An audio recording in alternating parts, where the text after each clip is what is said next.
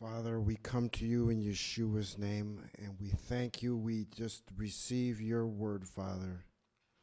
I ask that the words of my mouth and the meditations of my heart be acceptable first to you, Lord, in your sight, Father. I ask that you would take what I say and what is of you, and that you would bring it to our hearts, Father, in Yeshua's name.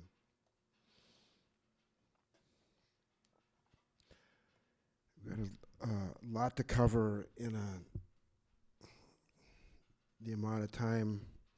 I want to read. I the script the sermon is called a famine of hearing the words of the Lord.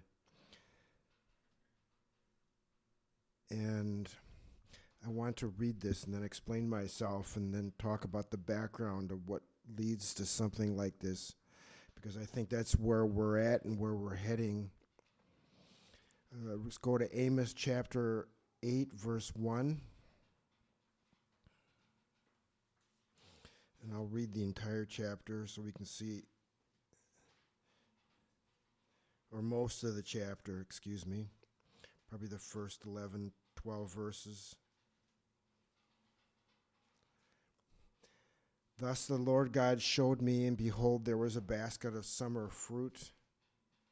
He said, What do you see, Amos? And I said, A basket of summer fruit. Then the Lord said to me, The end has come for my people Israel. I will spare them no longer. The songs of the palace will turn to wailing in that day, declares the Lord God. Many will be the corpses, in every place they will cast them forth in silence. Hear this, you who trample the needy, to do away with the humble of the land, saying, When will the new moon be over? so that we may sell grain, and the Sabbath that we may open the wheat market, to make the bushels smaller and the shekel bigger, and to cheat with dishonest scales, so as to buy the helpless for money and the needy for a pair of sandals, and that we may sell the refuse of the wheat. The Lord has sworn by the pride of Jacob, indeed, I will never forget any of their deeds because of this, they will because of this will not the land quake and everyone who dwells in it mourn? Indeed all of it will rise up like the nile and it will be tossed about and subside like the nile of egypt. It will come about in that day declares the lord god that i will make the sun go down at noon and make the earth dark in broad daylight. Then I will turn your festivals into mourning, and all your songs into lamentation, and I will bring sackcloth on every one's loins, and baldness on every head, and I will make it like a time of mourning for an only son, and the end of it will be like a bitter day. Behold, the days are coming, declares the Lord God, when I will send a famine on the land, not a famine for bread or a thirst for water but rather for hearing the words of the Lord. People will stagger from sea to sea, and from the north even to the east. They will go to and fro to seek the word of the Lord, but they will not find it.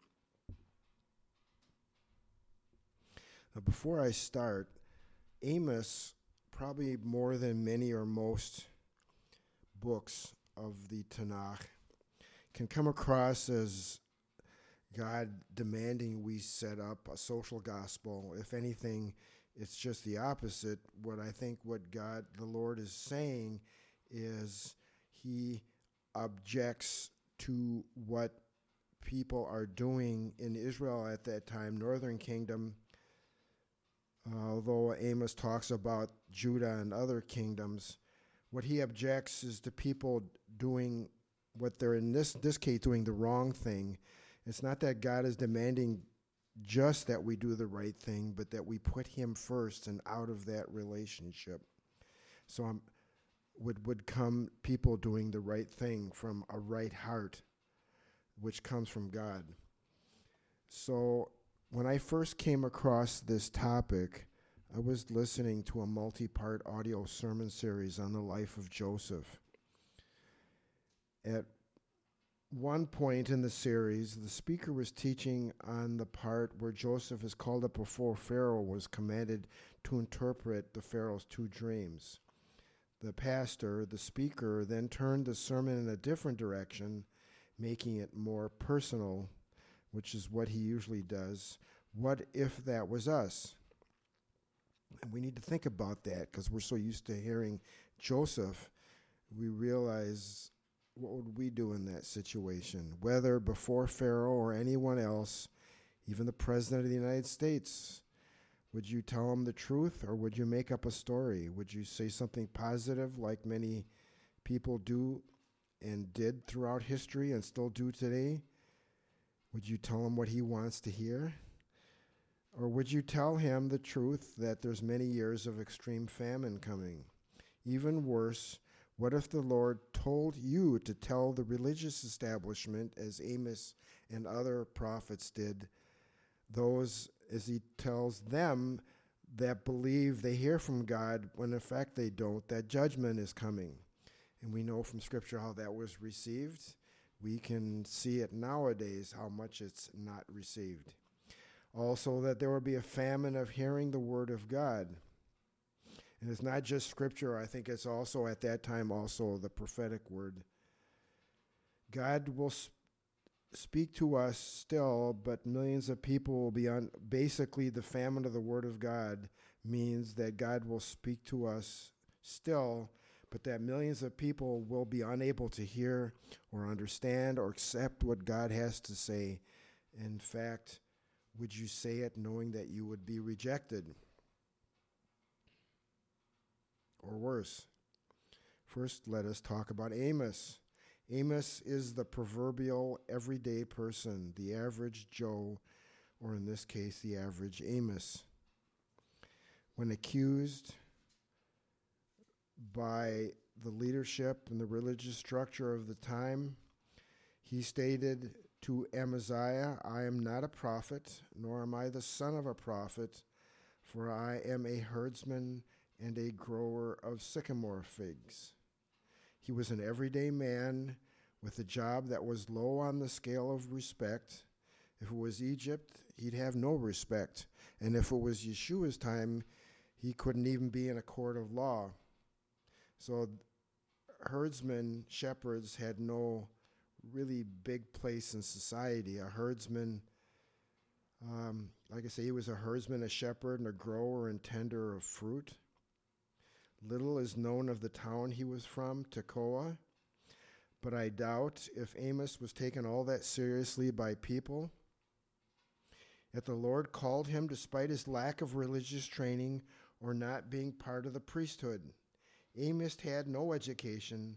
He was probably somewhat insecure. He was surrounded by hostility, stubbornness, and hard hearts. He was called to speak to the northern kingdom of Israel but I think a lot more people than Israel heard it. He was called to speak about the impending doom and captivity of the nation and Judah, but mostly Israel. Israel was prosperous, was wealthy, was religious, but the wrong kind of religion. It was filled with false prophets that told people what they wanted to hear, a positive message, or they're not going into exile or whatever. There was plenty of idolatry. Yet, for all their religiosity, they were not godly or obedient to God's word. Imagine, and I don't know if we have any equivalent in this society. Imagine if the janitor of your business or the gardener you hired with little or no education was called of God to do what Amos did and was on the national media. Certainly think how he'd be treated in social media. Think of the scorn and ridicule. Even worse, think of the rejection by all those who call themselves godly ministries out there that are filled with people who give only a positive message but little of the Word of God, if at all. Imagine if someone like Amos or our janitor or our gardener had a message from God and it was not so positive. Repent. What if the message is to repent? Think of the churches in Revelation 2 and 3. That was the primary repetitive message by Yeshua to most of the churches repent. Or something that was actually Yeshua and John's first message repent when they started their ministry. Repent, or something worse will happen to them. Think hard. Would he, those people, be received? Consider the current spiritual climate at the moment. I would say he would not be received in many places. In fact, he would likely be kicked out and banned permanently from the building, maybe escorted out by the ushers or the police. That is Amos. That is what he was called to do. And Jeremiah and a few others.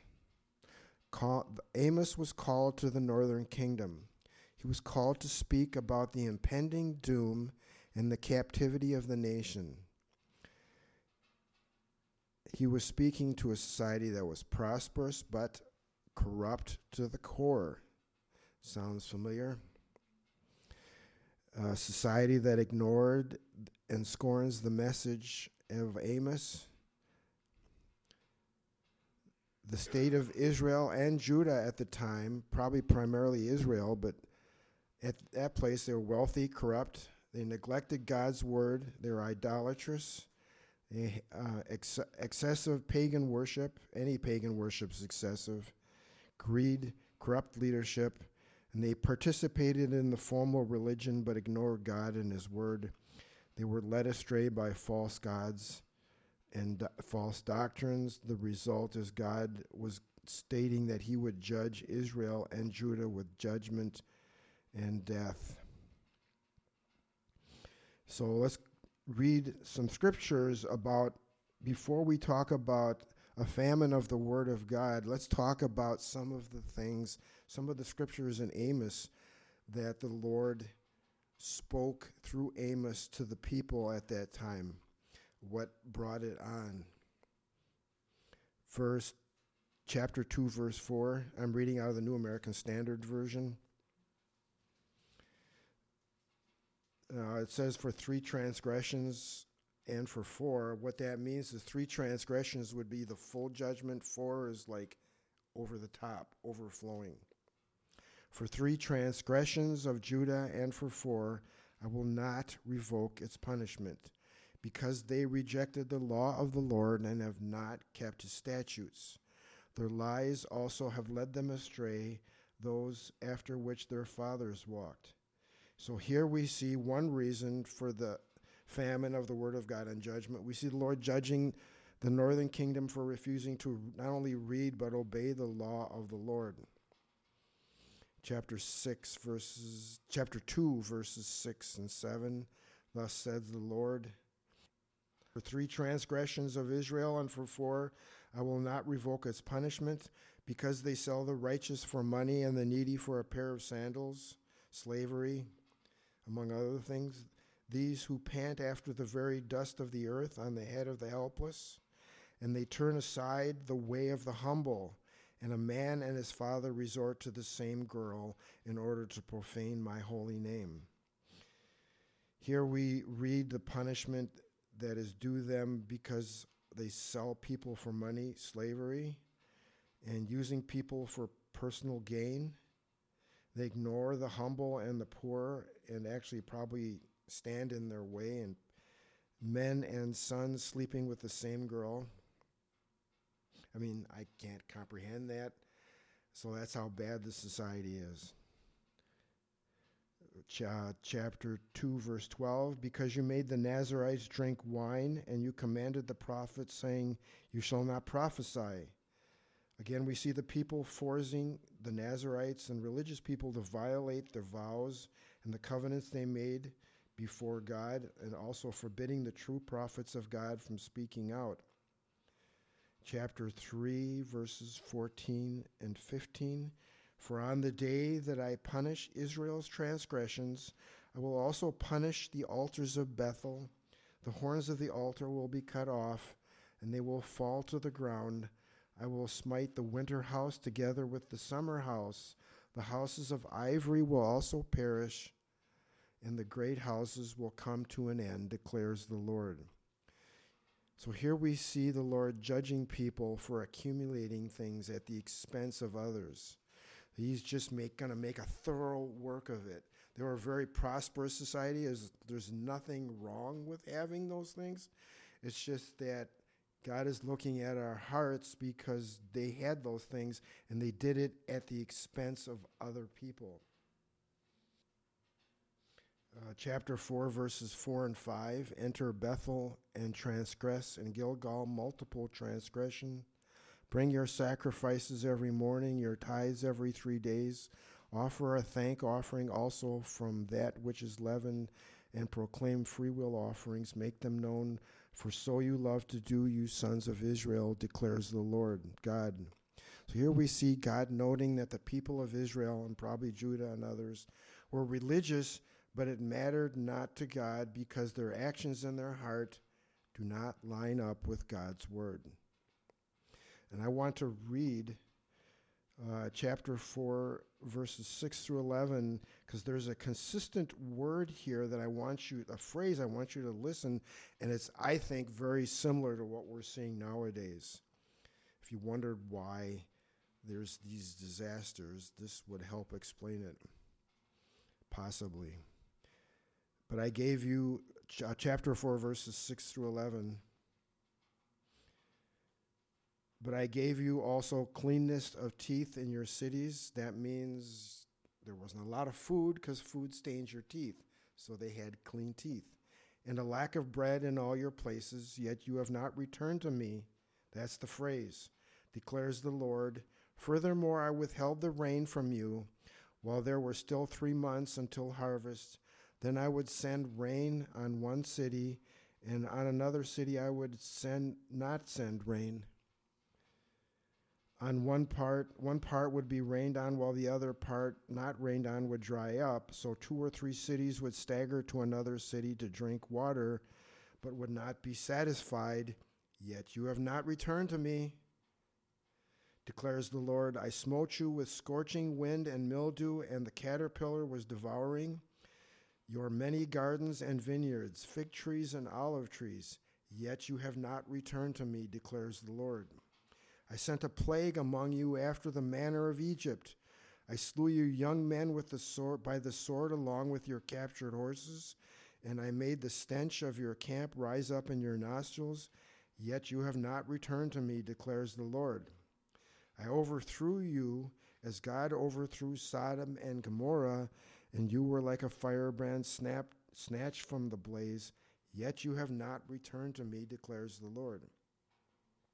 So we see the Lord bringing disaster after disaster after disaster, and no one is proclaiming repentance, which is essentially what our call is. And people are not um, re- repenting. And in some ways, it reminds me of uh, Revelation, where there's disaster after disaster, and people are unwilling to repent, they're no longer capable of it. Um, I have got several scriptures, but I'll do this quickly. Some of them. They hate him who reproves in the gate, and uh, chapter 5, verse 10, and they abhor him who speaks with integrity. So here we see that God will judge people for abhorring those with biblical integrity, that their hearts were so hard that they hate those who love God and love those they hate those that God loves and love those that God abhors. Uh, chapter 5, verse 21 through 24, we see what happens. Uh, I think among the Jewish people, they took things like this as a sign that God wasn't interested in sacrifice, but in doing things. But I think we can see that the reason God is saying what I'm about to say in chapter 5, verse 21 through 24, is because their heart was not right. They were unrepentant. I hate, I hate, reject your festivals, nor do I delight in your solemn assemblies. Even though you offer up to me burnt offerings and your grain offerings, I will not accept them, and I will not even look at the peace offerings of your fatlings. Take away from me the noise of your songs. I will not even listen to the sound of your harps, but let justice roll down like waters and righteousness like an ever flowing stream. So God rejected any festival or celebration if their hearts were not right before God. Obedience is better than sacrifice. It's a matter of priorities. What is the sense of celebrating the Lord's festivals if your heart is not right with Him? And this last scripture to see on why the Lord will bring about hard heartedness and a famine of the word of words of the Lord, hearing the words of the Lord. Uh, chapter six, verses four through six. It's the, really the last phrase that struck me. Those who recline on beds of ivory and sprawl on their couches and eat lambs from the flock and calves from the midst of the stall, who improvise to the sound of the harp, and like David have composed songs for themselves, who drink wine from sacrificial bowls, while they anoint themselves with the finest of oils. Yet they have not grieved over the ruin of Joseph. So it's not that what they're, you know, it's not where they're at that's wrong, it's their heart. Their priorities are all mixed up. They're, they're hard hearted, as we'll discuss. They got a society in decline and they're partying. Instead, they should be grieving over the ruin of Joseph. And one of the results is of a corrupt society that ignores God's word and God himself is hard-heartedness. And we've seen from scripture that the Lord will send a famine of hearing God's word upon Israel in the in this book. All we have to do is look at our present day world to see the same things happening again.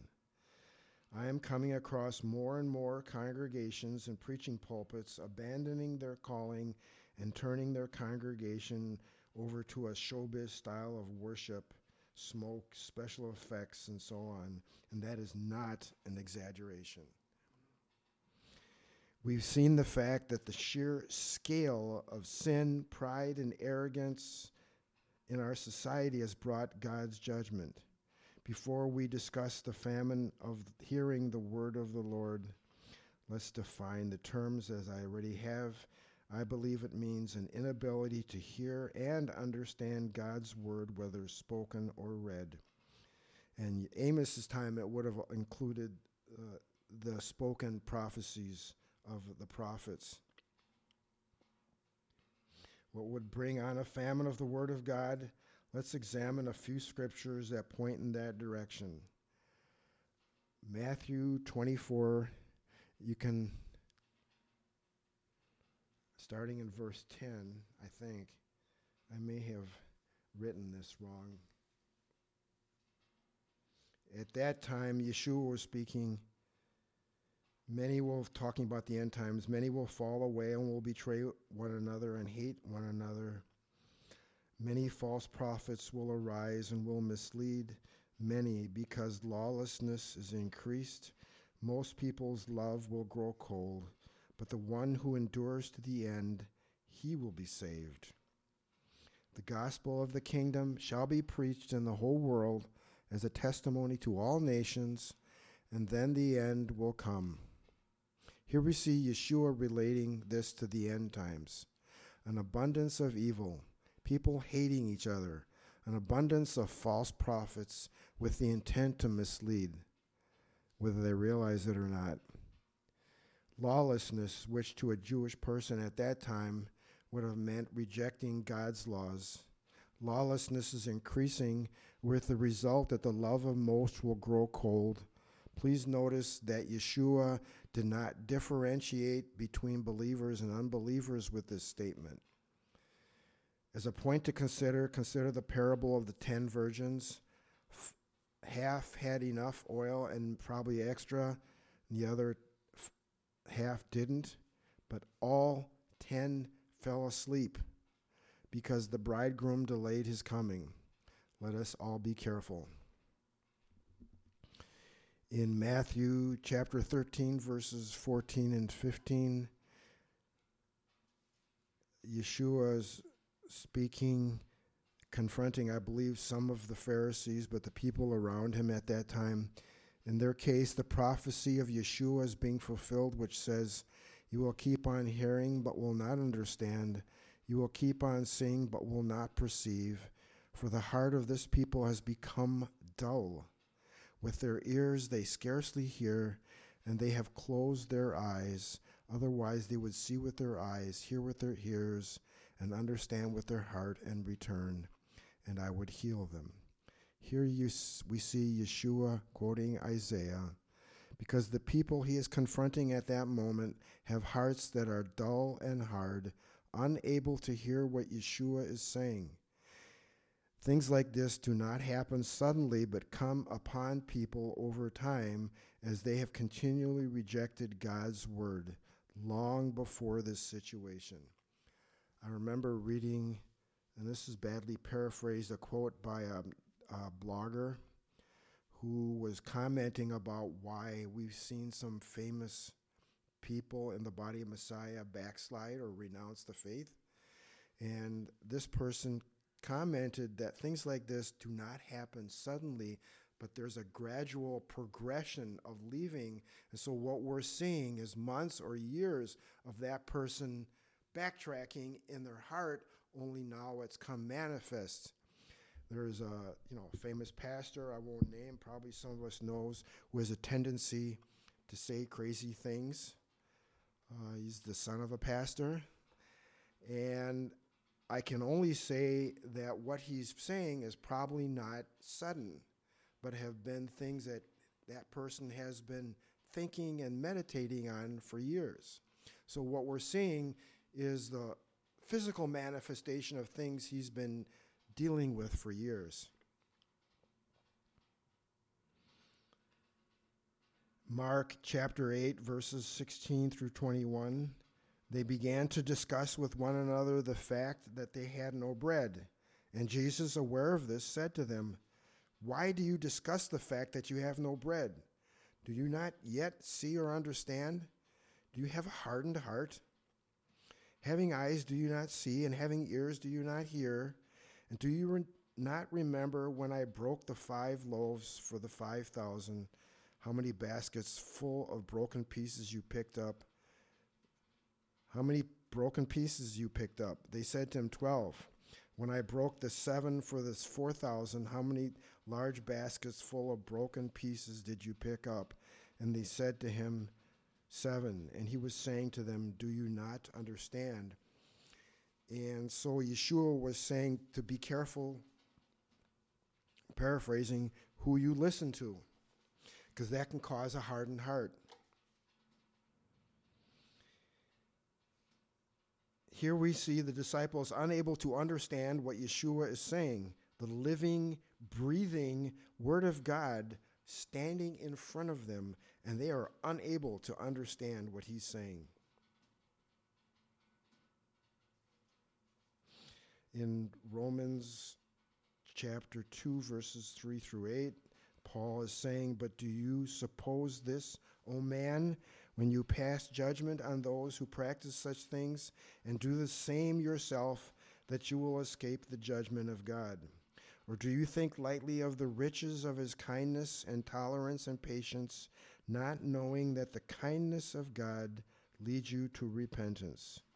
But because of your stubbornness and unrepentant heart, and that's why Paul is arguing with this, he's saying that you accuse other people of doing it, yet you're doing it yourself because you have a stubborn and unrepentant heart.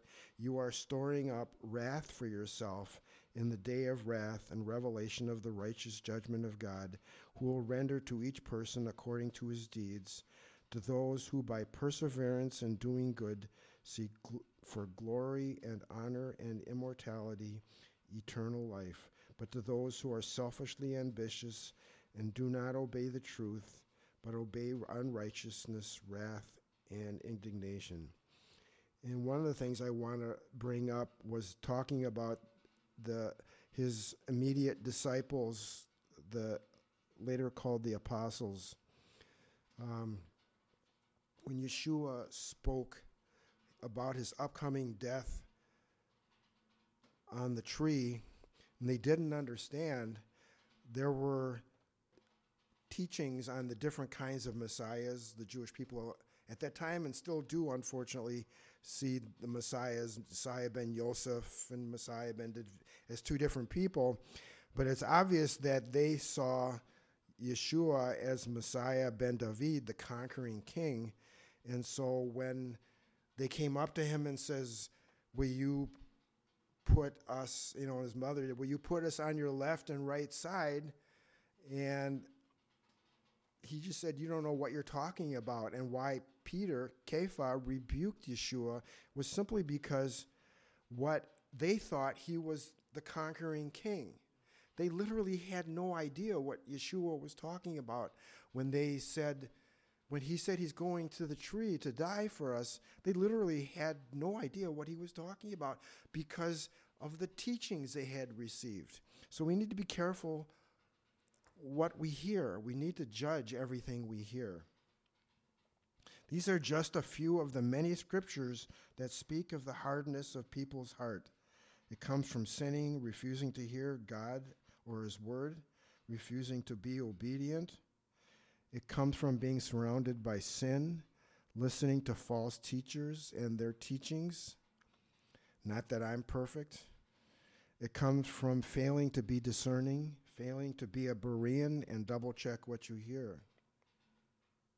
In Psalm 95 verses 7 11 and for he is our god and we are his people of his pasture the sheep of his hand today and it's also in hebrews i believe today if you hear his voice do not harden your hearts as at meribah as in the day of Massah in the wilderness when your fathers tested me. They tried me though they had not seen my work. For 40 years i loathed that generation and said, They are a people who err in their heart, and they do not know my ways. Therefore I swore in my anger, Truly they shall not enter into my rest. So actually, we see from these that one of the reasons for having a famine of the hearing of the word of God is because of people's unwillingness to listen or obey God's word or judge it and apply it to them because of the sins in their life, um, among many things that I've discussed and others, their hearts become hard, and then God, like, they become unable to hear God's word and creates a famine of the word of God. So God's word is there, but as we're seeing nowadays, people become unable to hear God's word. It actually can make people angry. Actually, what would be experienced as a famine of the hearing of the word of God is different than one would imagine or think. Yes, in ancient Israel, uh, the prophetic revelation either ceased or lessened, but I think it means more than that. I think what we're talking about is different in some aspects. I think it is talking about the situation where God is, in fact, continuing to talk to people and plead with people and demand repentance. But because of their sins, idolatry, the business of life, people have hearts that are no longer able to hear the word of God as God meant it to be heard. Certainly, they would resist or reject the correct interpretation. And here's the, the crux of this argument, as Timothy, Paul told Timothy in 2 Timothy 4 for the time will come when they will not endure sound doctrine, but wanting to have their ears tickled. And as I was reading in one site, I think it was Got Question, it means that instead of hearing a message, they want to be massaged, which I thought was a fascinating f- turn of phrase. They want to have their ears tickled. They will accumulate for themselves teachers in accordance with their own desires and will turn away their ears from the truth and will turn aside to myths. So, in other words, there's going to come a time, and we're reaching that, where people will not be able to endure sound doctrine. Literally, they just can't handle it. This is the famine, God's, this is the famine. God's word is still around, but people no longer hear due to the abundance of sin, bad teaching, false prophets. Even worse, they are unable and unwilling to obey God's word. So, as Amos said, they act like the unsaved and bounce around from place to place looking for the word of God, but are unable to find it. There's no rest for the sinner, there's no rest for the wicked, as they say. Satan runs to and fro over the whole earth looking for someone he devour because he's under judgment, he's unable to rest anymore. So he just runs around the earth. And sinners act like that. It can easily apply to us in our world in this day and age. This time, in this day and age, this time near the end of times, we see that because of the abundance of sin, the love of most will grow cold. That could easily include believers if we let it. The result in the lives of the followers of Yeshua could easily mimic the unbeliever if we're not careful. If we start following every wind of doctrine, every doctrine that blows around like the wind, like a bunch of grass or weeds in a field, um, we could easily become hard hearted and become increasingly unable and unwilling to hear the Word of God whether through preaching or reading the Bible. Like the 12 disciples of Yeshua, the first apostles, we could find ourselves thick headed and unable to increasingly understand what the Ruach, the Spirit, is saying to us, even worse, unable to recognize the Lord's activities in our life and in the earth. And some suggestions to go through and survive a famine of the Word of God is, um, like I said, be careful what you. what's the song? Be careful, little eyes, what you see. Be careful, little ears, what you hear. Um, I won't sing it. Get into the Word and study it every day. Put it into action because faith without works is dead and useless. Ask the Lord to help you to understand and properly interpret what you read in His Word. Be a Berean. Study it yourself. Yes, you can hear other people, but study it yourself. Pray about it and double check what you hear and hear preached and taught against what against the Word of God. You know, make sure you're careful who you're listening to. Make sure that what they preach is something that stood the test of time, not the winds of doctrine from every passing fad.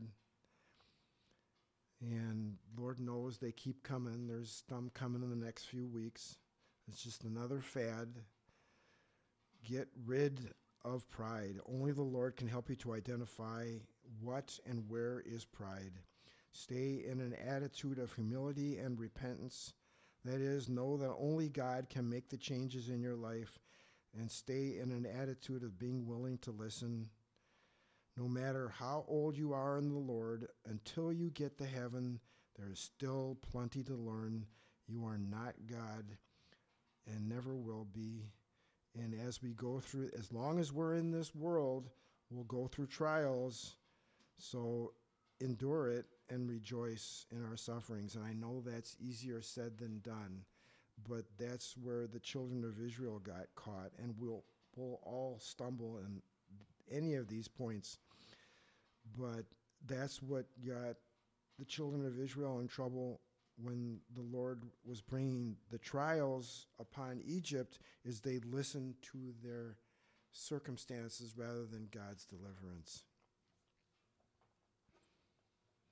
Father, we come to you in Yeshua's name, and I just ask that you would take what I have spoken and what is of you, speak to our hearts.